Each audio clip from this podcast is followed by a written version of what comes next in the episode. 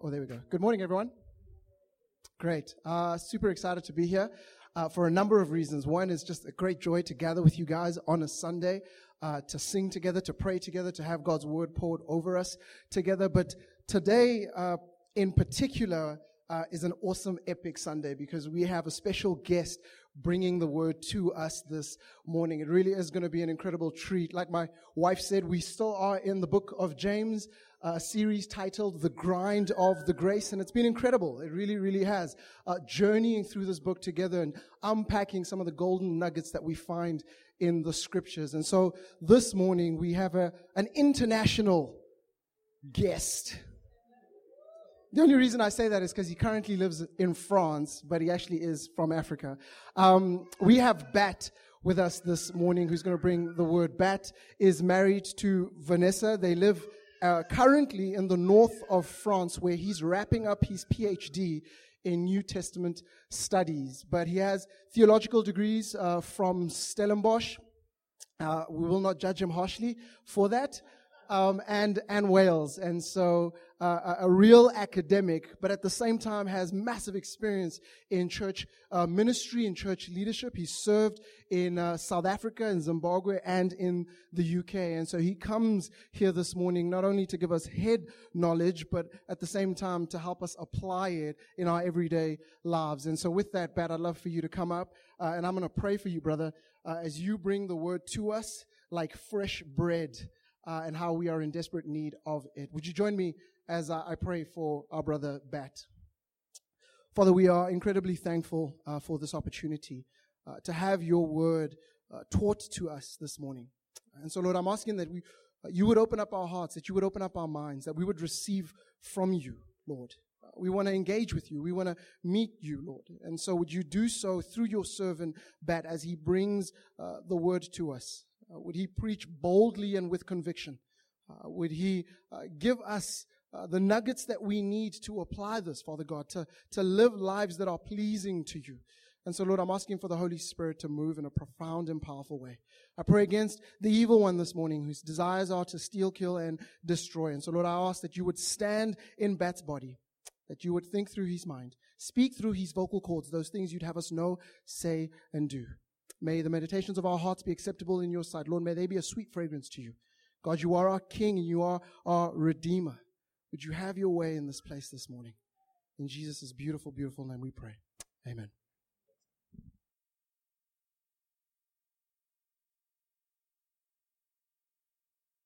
Morning, everyone. Dumela.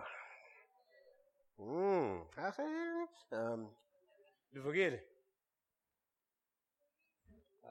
Abiko. Goeiemorgen. Oh, that was louder. Brilliant. Well, good to be with you today. My name is Batanai Manika. I'm a Zimbabwean. As, as Ona said, uh, I'm married to Vanessa. Um, I've had the privilege of living in about four countries and studying and working there also. And today it's a joy to be doing one of the things that um, I believe is most important in life, which is to engage with the Word of God. I am not the Word of God, I'm just a vessel, so to speak. Um, but when the preacher opens up his mouth, somehow God speaks to our own hearts. So it's imperative that we hear the voice of God behind the voice of the preacher. And it's also important that uh, we check our own hearts. Because right now, things will go through your mind. I don't agree with this guy. What does he know? He doesn't know my context. Preach to yourself as you're being preached to. For this is a very opportune moment for you to grow in Christ as we hear from the Word of God. We are a people of story. We are a people of story, so much so that who we are is engraved in history. Different cultures have different stories of their ancestors, how they came about, who they are, who their relatives were, who they fought with, and how they've been shaped to become a people. But there is a different story that comes from a different place that defines every single individual who belongs to this king. And this story forms the primary foundation upon which each and every Christian builds their identity.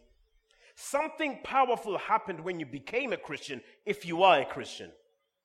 You were radically transformed, changed into a new creation, and brought into a new family, which means your history, your identity, and your future has been reorganized around a particular person who died and rose from the dead.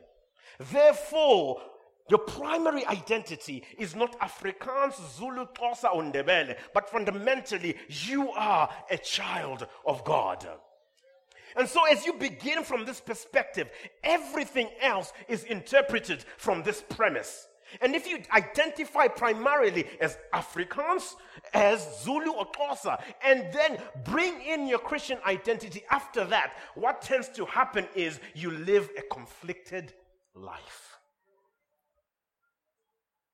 May I invite you to raise your understanding of what we call the meta narrative, the big story of what God has done in history, what God is doing today, and what God will do in the future. And this meta narrative is centered on one champion. It is not you, it is not me. You are not the hero, you are not the center.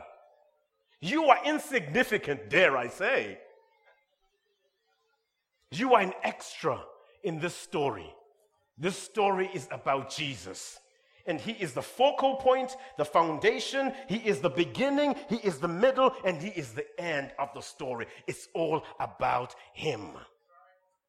So we begin with Jesus.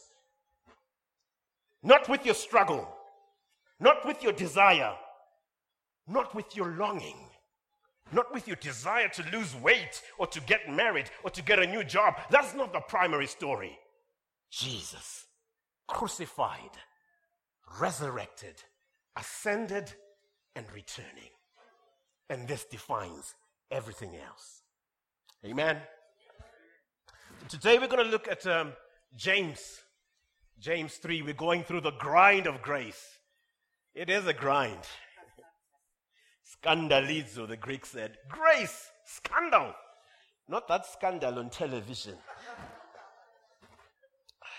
We're looking at grace, a scandal to those who do not belong to the family of God, foolishness to others who think, ah, what's that all about? And I just want to open up our understanding based on chapters 3 of James, verse 1 to 12. I'll be reading from the NIV 84 predominantly, but I'll dip into the ESV as we go along. Now, each sport has language of its own. You know, tennis talks about juice or juice, juice. Forehands, cross court forehand, backhand. I like that one because um, it's quite useful when you're swatting a fly. Um, football, Ishibob. We talk about bicycle kicks, throw ins, offside, rugby, scrums. Every sport has a language particular to itself. Now, some people will think that chess is not a sport, but I beg to differ. In chess, we talk about diagonals, we speak about ranks and files, and common to most people is the language of check and checkmate. I'll invite you today to walk with me as we check and checkmate different things in our own hearts and around us so that we can live with the knowledge that the king is safe. Not that king, but you as an individual. When you hear check in, in chess, basically what you're being told is you are in danger. When you hear checkmate,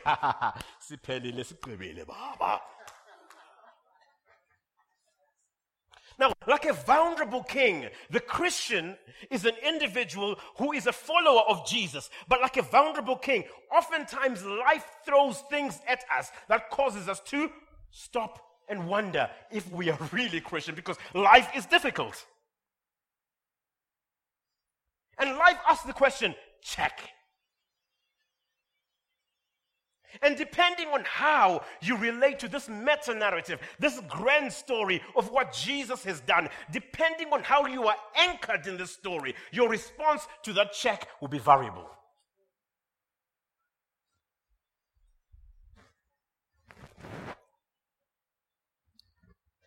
Today, I'm not talking about Magnus Carlsen, Vishy Anand, Garry Kasparov, Bobby Fischer.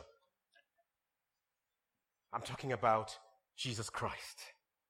And we're going to read from J- James 3, verse 1 to 12. It says, Not many of you should presume to be teachers, my brothers, because you know that we, we would teach will be judged more strictly. If you're a feminist, you're like, ah, my brothers, my brothers, it's gender inclusive when a man. We all stumble in many ways. If anyone is never at fault in what he says, he is a perfect man, able to keep his whole body in check. When we put bits in the mouths of horses to make them obey us, we can turn the whole animal. Or take ships as an example. Although they are so large and are driven by strong winds, they are steered by a very small rudder wherever the pilot wants to go. Likewise, the tongue is a small part of a body because it makes great boasts. Consider what a great forest, what a great forest is set on fire by a small spark. The tongue also is a fire, a world of evil among the parts of the body. It corrupts the whole person, sets the whole course of his life on fire, and is itself set on fire by hell. All kinds of animals, birds, reptiles, and creatures of the sea are, be, are being tamed and have been tamed by man, but no man can tame the tongue. It is a restless evil, full of deadly poison. With a tongue, we praise the Lord our God, our Father, and with it, we curse man who have been made in God's likeness. Out of the same mouth come praise and cursing. My brothers, this should not be. Can both fresh water and salt water flow from the same spring? My brothers, can a fig tree bear olives or a grapevine bear figs. Neither can a salt spring produce fresh water. Father, this is for you, to the glory of your name, to the empowerment of your people, and the expansion of your kingdom on earth as it is in heaven. Now, before we launch into unpacking these 12 verses, allow me to give a bit, bit, of background. When I was taught how to preach, they always told me three things context, Context, context. Can I hear you say it with me? It's like a rhyme. Context, context. Oh, I can't hear you. Context, context, context. If you read the Bible without context, you are in danger. There are three levels of context. There is historical context. So we need to know what's going on in history in the time of James. There is literary context. We need to know what's going on around the scriptures because any scripture taken out of context is the pretext for danger. So you don't just pick it up. Oh, blessed when you walk in and blessed when you walk out and think that is apply, applicable in it. No, we don't do that. Context. And then there's contemporary context, where we are, where we, where we live. And we responsibly read historical, literary, and contemporary context together for us to hear what God will say to us today. Amen. Moving on. James is a letter that was written. Some people believe, oh, we don't know who this guy is, but I strongly believe that it is the brother of Jesus who later became the leader of the church at Jerusalem. And James writes interestingly. He writes differently to Paul and the other apostles. And some people have thought James is actually anti Pauline, when actually James and Paul are speaking about the same thing from different angles. One complements the other. Martin Luther had a problem with James. He even pushed James to the end of the Bible because he wanted it somehow to fall off the cliff of the Bible. He called James an epistle of straw. In other words, if you want to light a fire, just use James. Um, so, This is how he struggled with James because he found in James a message that was not congruent with his understanding of justification by faith. James is not anti justification by faith. He emphasizes that your faith is proven by your works. You can't claim to be justified and not produce the fruit. The evidence of you being a child of God, being part of this grand narrative, is that you change in identity. One day I was working with my brother. He's uh, three years older than I. He lives in Coventry. We, we had this barber. If you're a black guy in here, you know your relationship with your barber is very personal. You don't go to any other barber. You got one guy who knows the contours of your head, and you go there bi-weekly. And when you sit in there, it's like a, for women, maybe a massage. For us guys, it is our therapeutic moment because the conversation you have with your barber is personal. He is your G. Your barber is your man. My barber here in South Africa is called Sego. He's from Nigeria. He's married to a Zimbabwean girl. And we have great conversations in, in, in, in, in the UK.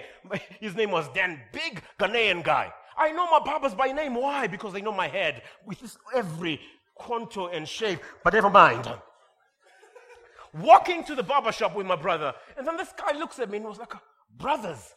Yeah, because our walk is the same.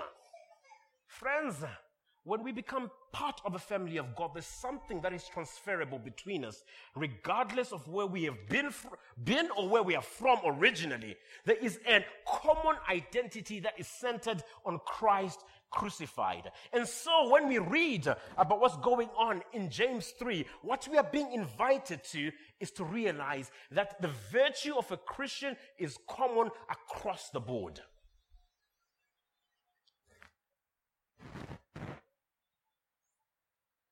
Today's sermon will be covered under three headings. The first one check our presumption to teach. Check our boastful pride. Check our hypocrisy in worship. First point check. Think chessboard. Check our presumption to teach. A few weeks ago, my wife and I took a walk to Belgium. Basically, it's like from here to that car over there. You can cross the border without a passport. It's fine. So we went to just walk about, just to exercise as normal. And we felt perkish. I'm like, let's get a coffee. So we went for, to this coffee place, 1960s themed diner. We got in there, we had a, we had a drink and we enjoyed ourselves. And she had some, uh, some funny French food and I just had a cappuccino. Now, as it was time for us to go, I stood up to go pay. When I, and I realized that actually, oh, I'd left my wallet at home. Then. My wife didn't have cash on her. And on this particular day, this restaurant or cafe was not using card. So we needed to pay by cash. So our stereotype was switched on. Black guy with an Indian looking woman unable to pay for his food. What I was seeing in my mind was the police. And secondly, I was saying, ah, I'm going to do the dishes. And thirdly, I was like, ah, this is prison. Because black guy in Belgium, you are alone. Until my wife pulled out our checkbook. Who still uses those, eh?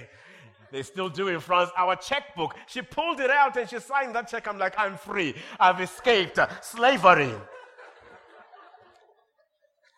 Friends, the moral of the story is this we drank that coffee and enjoyed that food without counting the cost, without knowing how we were going to pay. And today, as a Christian, it is important for us to recognize that there is a need for us to count the cost of what James highlights in verses 1 to 2 of James chapter 3. Not many of you should presume to be teachers, my brothers, because you know that we who teach will be judged more strictly.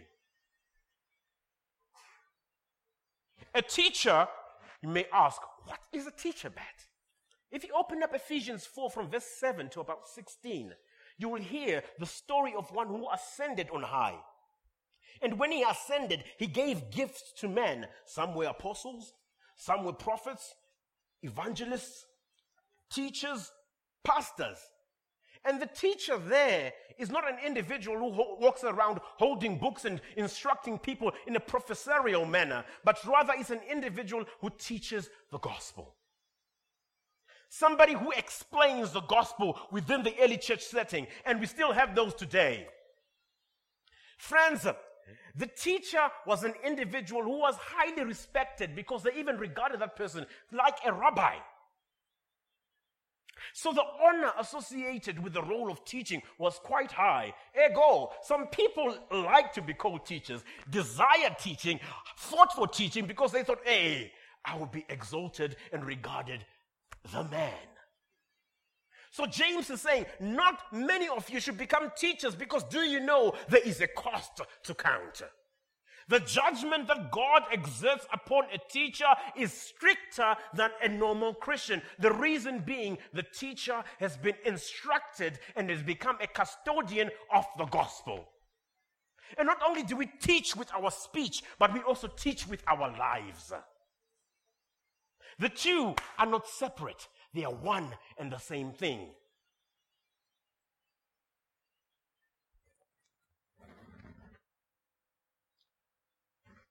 Now, James is not saying one must not desire to teach. He is not even saying that teaching is bad. He is, however, pointing to a body part, an organ that one uses when teaching. He is telling us that the part, that part of a body can move against the grain of teaching when not checked. Oh, how love to be inflated to make ourselves bigger than we really are. How we love to tell people the best version of ourselves. How we love to be the strong one and not the vulnerable one.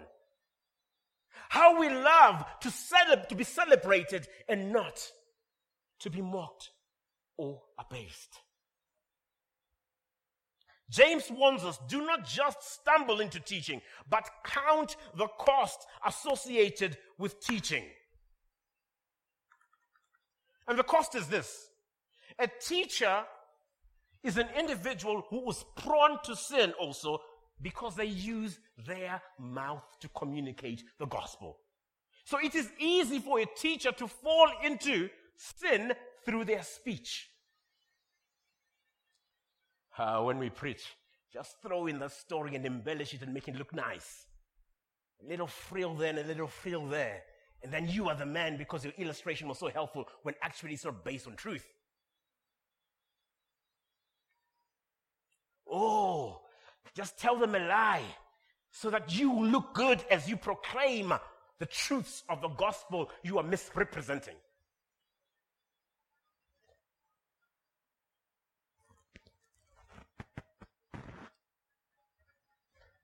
Now, teachers are people of people gifts to the church. So a teacher does not possess the gift.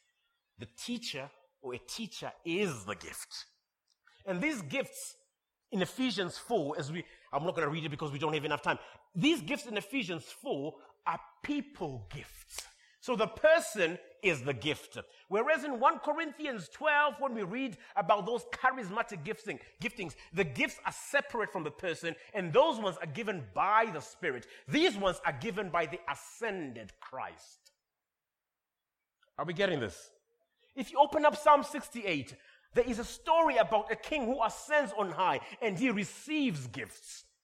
And this is what Paul is basing this scripture on. In Ephesians 4, the king ascends on high, but he gives gifts to the church.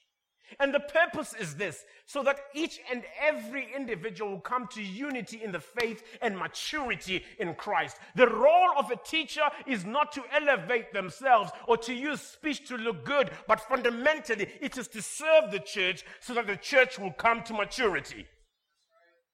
The teacher's role is not about the teacher, it is about the Christ who is habiting, inhabiting the people of God.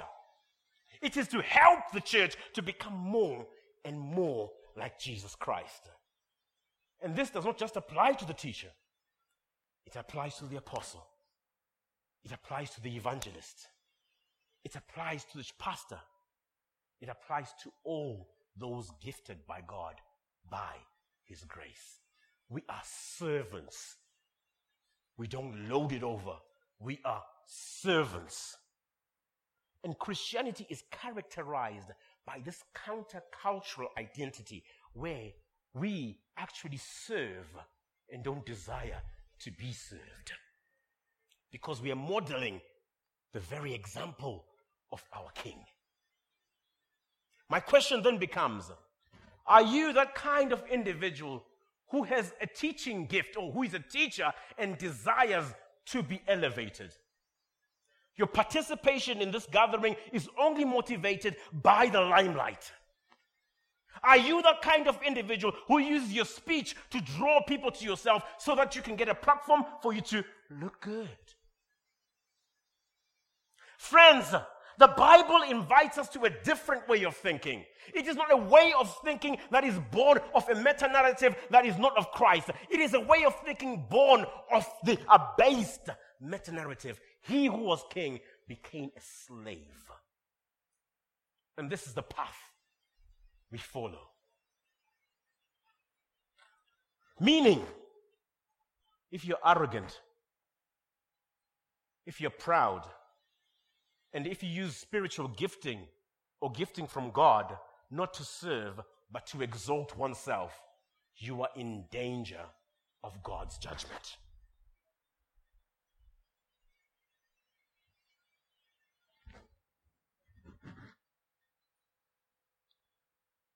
Friends, maybe in here, and you feel insecure in the knowledge of Christ your understanding of the theological components of who Christ is and what he has done is not really well formed and you feel insecure.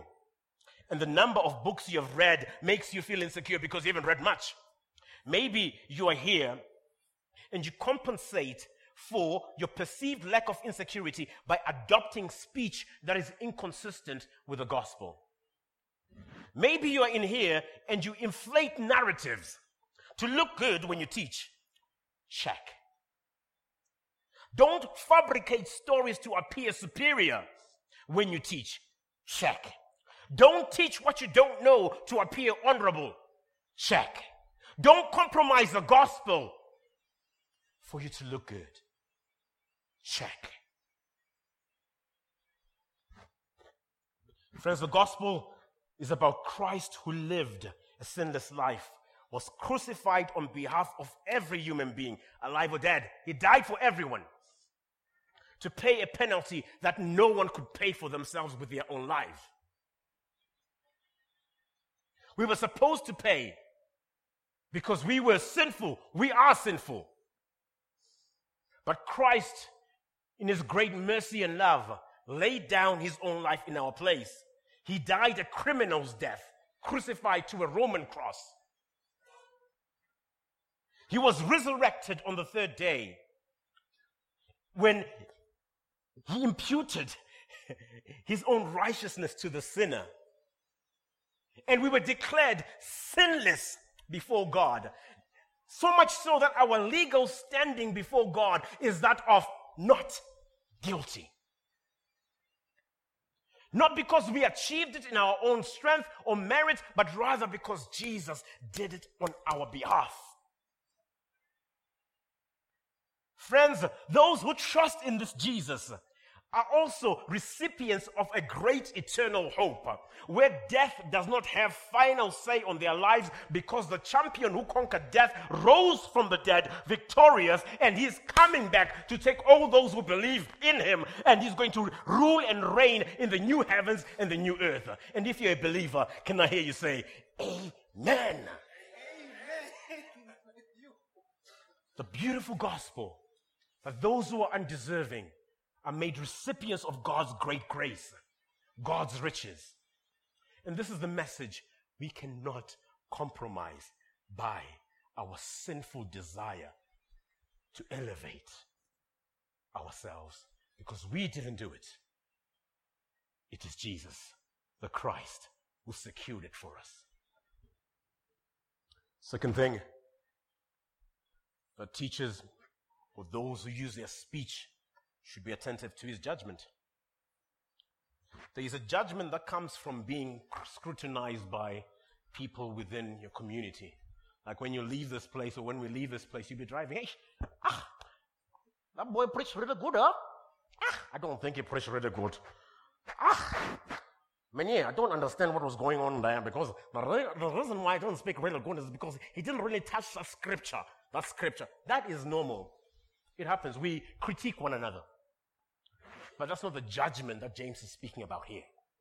The judgment James is speaking about here is a future judgment that is coming to every single human being. And in that judgment, the Christian is not being judged on whether or not they are going to be saved. They are being judged on whether or not they are going to receive rewards. Friends, there is a loss of reward that is painful.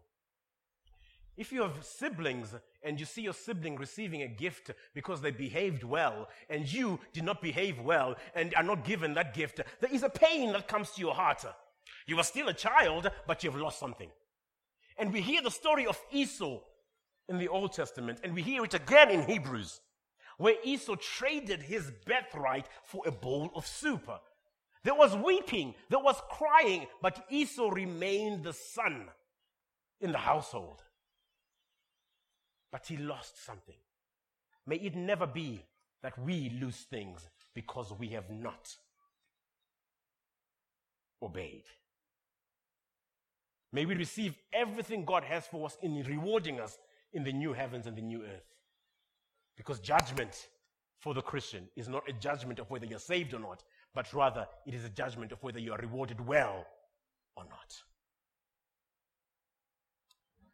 Douglas Moo says, Douglas Moo is a commentator. He says, when we undertake to guide others, others in the faith, we must be especially careful to exhibit the fruit of that faith by the way we live. In other words, may our words and speech match up.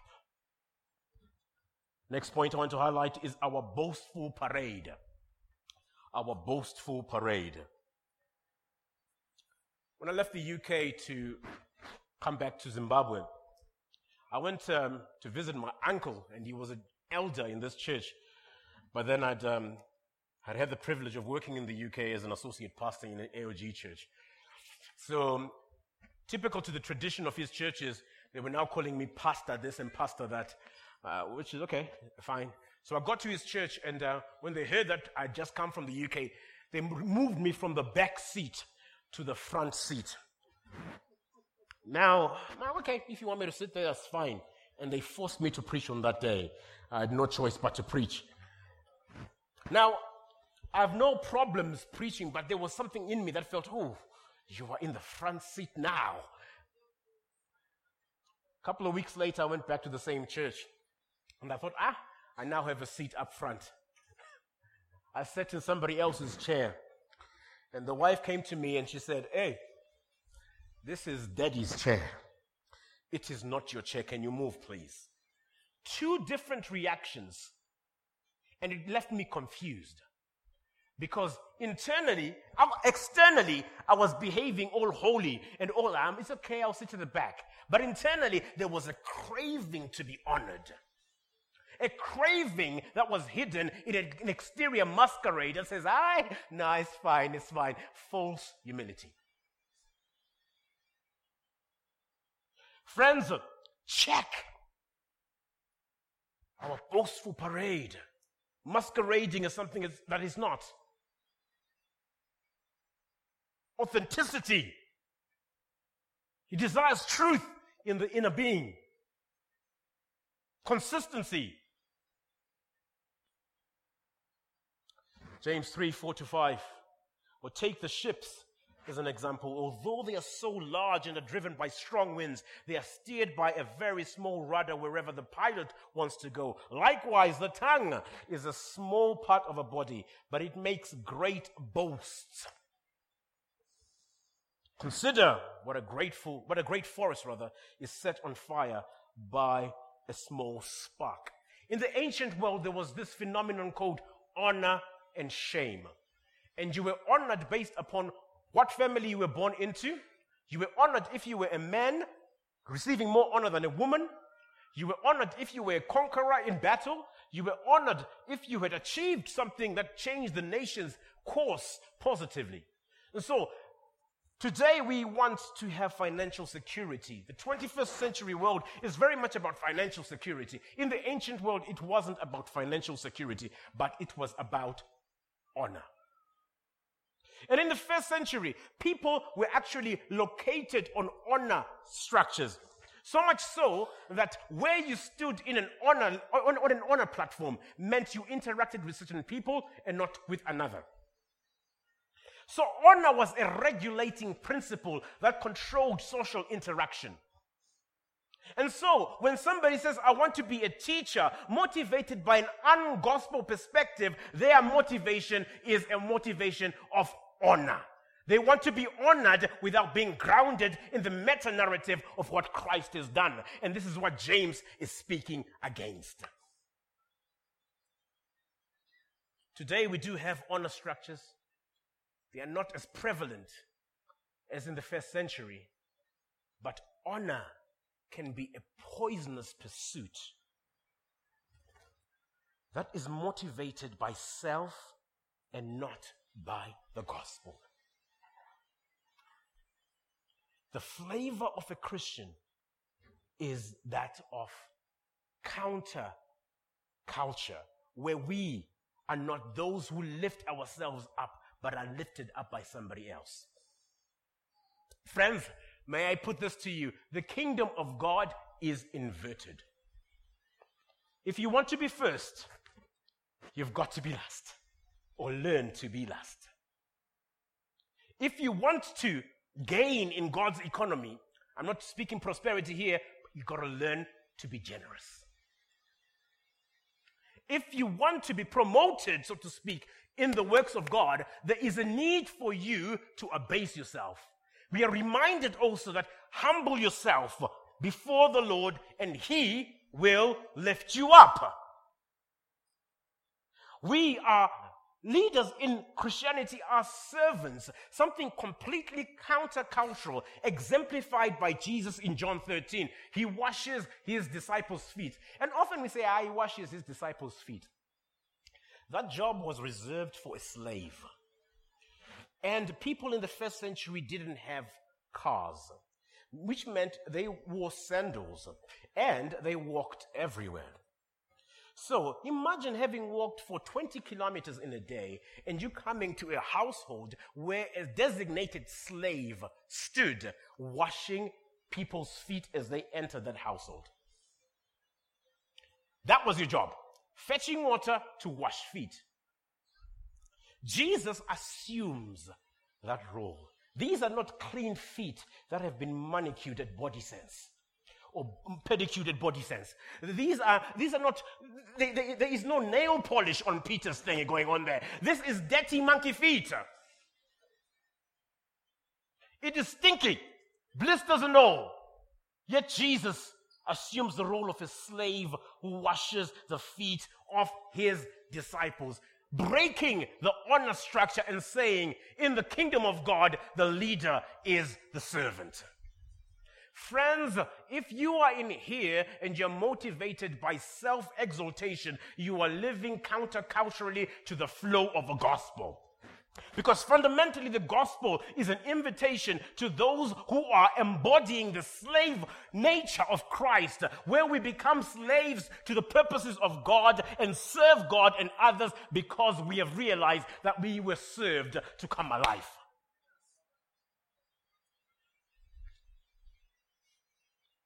In other words, it's not about you. In other words, be humble. In other words, you ain't all that.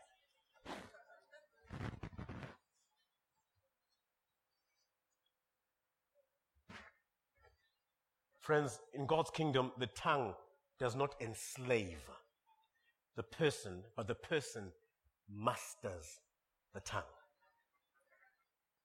by first being transformed by the gospel, by the Spirit's activity in regeneration, and they progressively become like Jesus. A believer is one whose mastery of a tongue is predicated by a transformation called being born again, to use Nicodemus language. I used to aspire to be a hip hop artist of the ragga style. So I used to roll deep as MC Bat.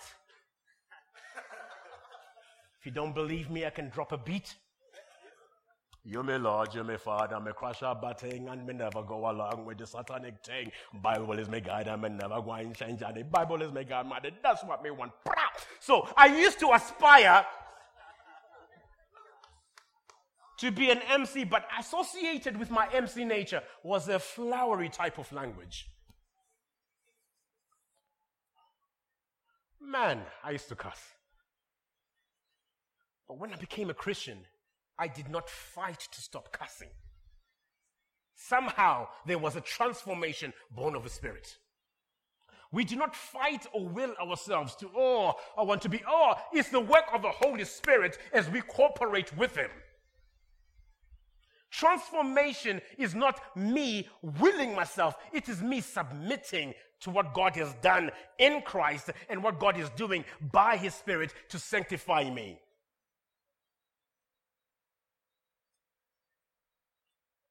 What do you need to change? Don't change it in your power. Submit to the gospel. Submit to the King who transforms and watch your transformation as you become more and more like Christ Himself. Maybe in here and you feel the burning need to parade your accomplishments in every conversation. I've got so many degrees. Oh, I studied at UCT. Oh, I did this. Oh, I went there. Holy, I was at, I was actually flying from Frankfurt and there were these two women and uh, behind me and they were telling each other, oh, I've been to this conference. I know this professor. Yes. And I wrote this paper. I'm like, I now know your whole life as I'm sitting here reading my book quietly. Chill. Don't boast. It is not you who did it. Guess who did it? It is Christ who did it. Your job, your money, your accomplishments, your family, it is not because you are good or amazing. It is Jesus. The Christian life is characterized by humility. And we do not fight to be humble. We are helped by the Spirit to be humble. And we are helped by the Spirit as we submit ourselves before the cross continuously.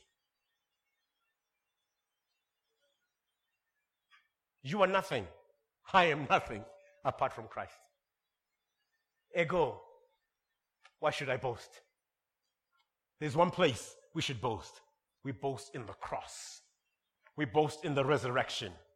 We boast in the Son who is coming again because he's the foundation upon which every Christian stands. Therefore, use your speech right don't use it to boast, but use it to celebrate the accomplishments of God's champion, Jesus Christ, the Son, the King of the heavens. Can I get an amen? Whew. Jesus, you're amazing. Maybe in here and you have choice names for white people, and you call them all kinds of names behind their backs. Yet you happen to be a Christian. Check. Maybe you are more concerned with boasting about who you know, where you've been, what you drive. Check. Maybe you boast about possessions and health and your discovery life plan.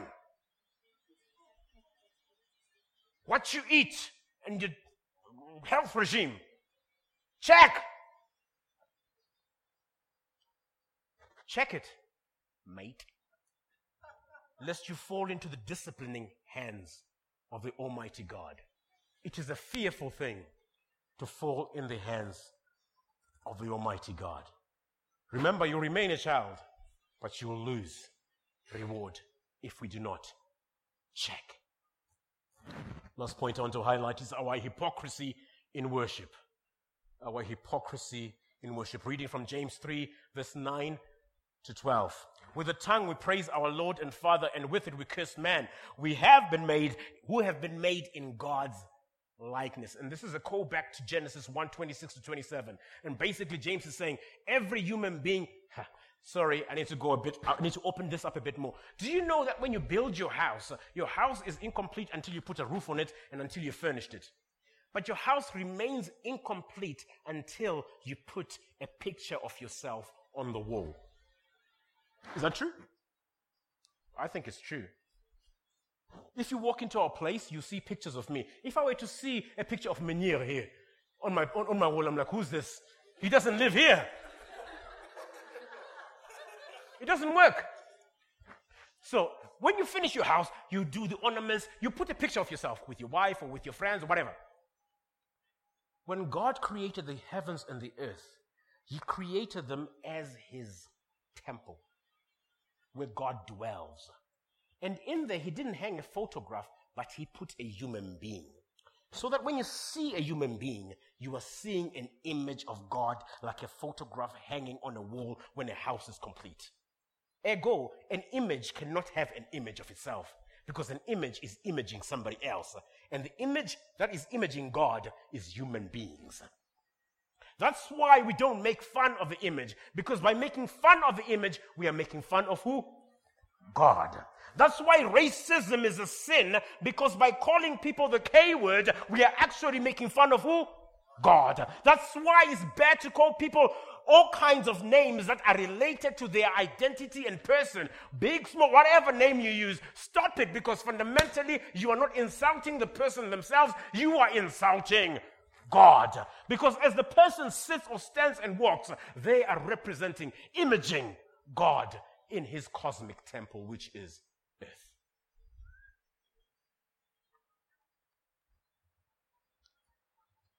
Verse 9 to 12, James continues a logical theme that begins in chapter 1. The theme is centered on doubleness.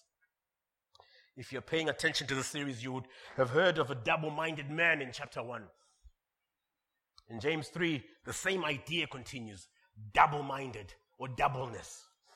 And the idea here is basically hypocrisy. If you're familiar with Batman villains, which I double in the times, I do confess, there is a guy called Two Face. He has a split personality that is regulated by the flick of a coin. You know that guy? Double minded, doubleness. If you are familiar with Nguni proverbs, then you may know the proverb, Ingwe meaning the leopard uses its skin to eat. What it represents is one thing. Oh, beautiful colors. Next thing you know, you are inside the belly of a leopard. Friends, hypocrisy is an enemy of authenticity. Authentic spirituality is often affected by Christians acting hypocritically. First, it tells us that it is evident when we make fun of people's appearance as human beings in our context where identity politics is playing a huge role. And our history is not so beautiful as we heard earlier on. James is telling us not to be hypocritical. Calling siblings of the same family, like a church, all kinds of names is fundamentally attacking God Himself. James is saying a Christian who is a racist is a hypocrite. Check. A Christian who neither acts on behalf nor empathizes with the poor is a hypocrite. Check. A Christian who only associates with people of similar social standing, yet verbally denigrates Christians without privilege, be it historic privilege, be it white privilege, be it B, B, B, E, E privilege, check.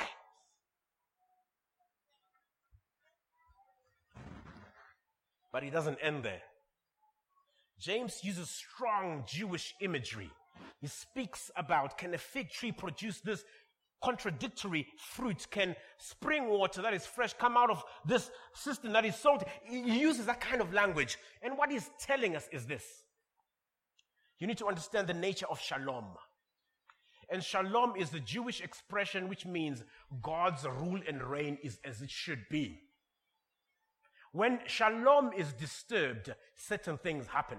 In Habakkuk 3, we hear, even though the fig tree does not blossom, nor there be there fruit on the vine, Yet I will praise God. It means shalom has been disturbed. God is judging his people. Therefore, there is no wine and there is no wheat. And this is linked to Deuteronomy. God's blessing in Israel is an ex- expression of God being happy with his people. When God was unhappy with his ancient people, he would judge them by sending them to exile or withholding the rain or causing the crop not to flourish.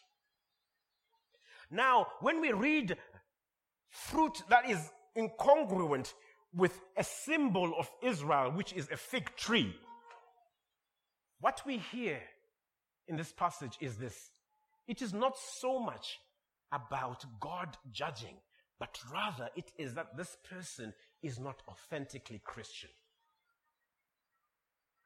Because a true Christian cannot produce contrary fruit. And there is nothing like a halfway Christian. So, my question to you today is this Are you hypocritical? Worshipping, because I'm using worship as in its broader sense, your life not matching up with what God has done through His Son? Are you an individual prideful and boastful? Maybe a presumptuous teacher.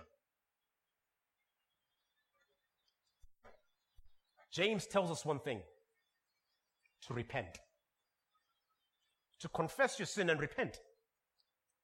Because only the gospel corrects this wrong behavior associated with the wrong meta narrative.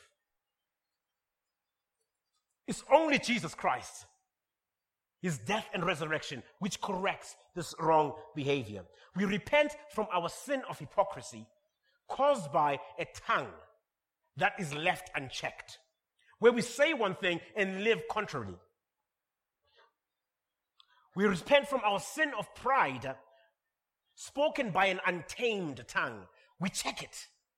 And from our desire of power without accountability we also repent from our desire of power for power and honor without accountability. Friends, the gospel is centered on Jesus Christ. And if you're listening today, this is what James would say to us regarding the tongue. Check it, mate. Because if you do not, what ends up happening is you will lose your reward if you're a Christian. And if you're not a Christian, this is an invitation for you to come into the family of God and to experience the beauty of using the tongue correctly to build up and not to destroy. One more thing. Diabolo, as he said in the Greek, diabolos, Satan, is pictured and mirrored as a snake. And often the snake has a forked tongue. And the imagery James is using is don't associate with Diabolo's narrative, which is full of pride, full of self exaltation, and full of presumptuous teaching that is crooked. Because that teaching is fundamentally demonic and to lead you to the loss of reward if you're a Christian, or to your destruction if you're not. So submit yourselves then to God. James 4, verse 7 to 10. Resist the devil, and, the will, and he will flee from you. Come near to God, and he will come near to you. Wash your hands, you sinners, and purify your hearts, you double minded. Grieve, moan, and wail. This is not just, I'm sorry, God. This is an about turn. This is repentance, which moves through the sequence of feeling sorry for your sin, but also confessing your sin and taking a different direction from your sin. This is not, oh, okay, I'm sorry. And then the cycle continues. The language here is that of sackcloth and ashes. Wail. When was the last time you wailed because of sin?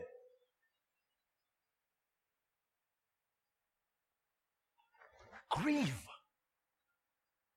Moan. Change your laughter to mourning. Friends, sin is not only deceptive to the heart, it's also deceptive to the attitude. Teaches you to behave right in public when actually, at heart level, no transformation has occurred. The deception of sin goes deep. And it only takes Christ who can do a surgical work by his grace to change you from the inside out. Humble yourselves before the Lord, and he will lift you up. Shall we stand?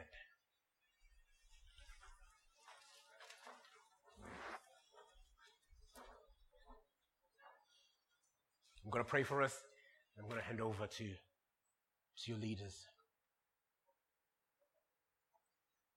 Maybe in here and uh, you are not a Christian and you are asking questions about Christ, wondering, how do I become a Christian? Christianity is not a badge that we wear. It is a transformation of your person by the work of Jesus in dying in your stead. If you didn't know it, you and I are messed up. We are completely without hope. We are messed up. And we need a savior. We need a hero to rescue us from our mess. And this mess is not just a mess that is isolated. It affects everyone around you. It affects everything about you. And you are less than human because of this mess. And we call this mess sin. Your judgmental nature. Your critical nature. Your love to do what is wrong, to break the rules. That is not anarchy in the celebrated way. That is sin. And that has one destination. The destination of all sin and those who commit sin is death. Sin leads to death. But there's been an intervention in the grand story. And the intervention is this. Jesus has died in your place, paying the price for your sin, rescuing you and me to become new creations. And if you're not a Christian, today you can be rescued if you place your faith, your trust in what Jesus has already done for you on, in dying and rising from the dead. He died not isolated from your story, but he died in your place. He died in my place, taking upon him the punishment that was due you, due me. And because of that, if you trust him, you are rescued from your story that is leading to death, and you are grafted into a new story that leads to life. You are moved from darkness to life. And if you don't know it, you are dead right now. And you'll be resuscitated by the Spirit of God who gives true eternal life. The gospel is this God so loved you that he sent his only begotten Son, that if you believe in him, you will not die, but you will live. Not only live, but live abundantly. True joy will be yours. True contentment will be yours. True love will be yours. Not any substitute, not any fake or excuse of the real thing. And this is your gift today. The gift of God to you. You don't pay for it. It is by God's grace, mercy, and love. And if you trust this Jesus, you are created anew, born again into the family of God. Shall we pray? Father, thank you for Jesus Christ, the Savior of the world. Thank you that He saves to the uttermost, that He does not live anyone, leave anyone behind, those who trust in Him. But everyone who trusts in Him is saved. So today, God, I just pray for those who are struggling, who do not know what their lives will look like tomorrow, those who are not in your family. I pray that this message will somehow touch their hearts and that, Lord, you will soften their hearts and cause them to take a step towards you as you have already taken a step towards them through the death and resurrection of Christ. For those in here, oh God, who are already Christians, I pray that there will be genuine repentance, that we will let go of boasting, let go of elevating ourselves above the story of Jesus, that we will let go, oh God, of thinking that we are the center when your Son is. Forgive us of our trespasses. We pray this in Jesus' name. Amen.